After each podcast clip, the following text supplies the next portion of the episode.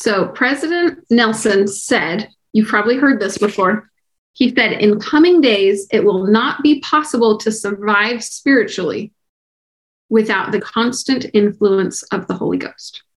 That's kind of a big deal. Find the Holy Ghost and find that guidance in the scriptures. This will help you know where to start. First, go say a prayer.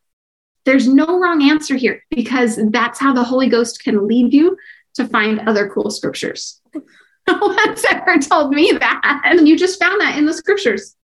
I still think we caught everything though. You're right. I don't think we did. I found something I'd never thought of before. You have to decide for yourself. Is the name of your channel primarily scripture? It is. How many videos do you have on your channel so far? I'd like to watch all of them. I would love it if you would watch all of them. Definitely do it. Definitely. Here we go. Whew. Hi, friends.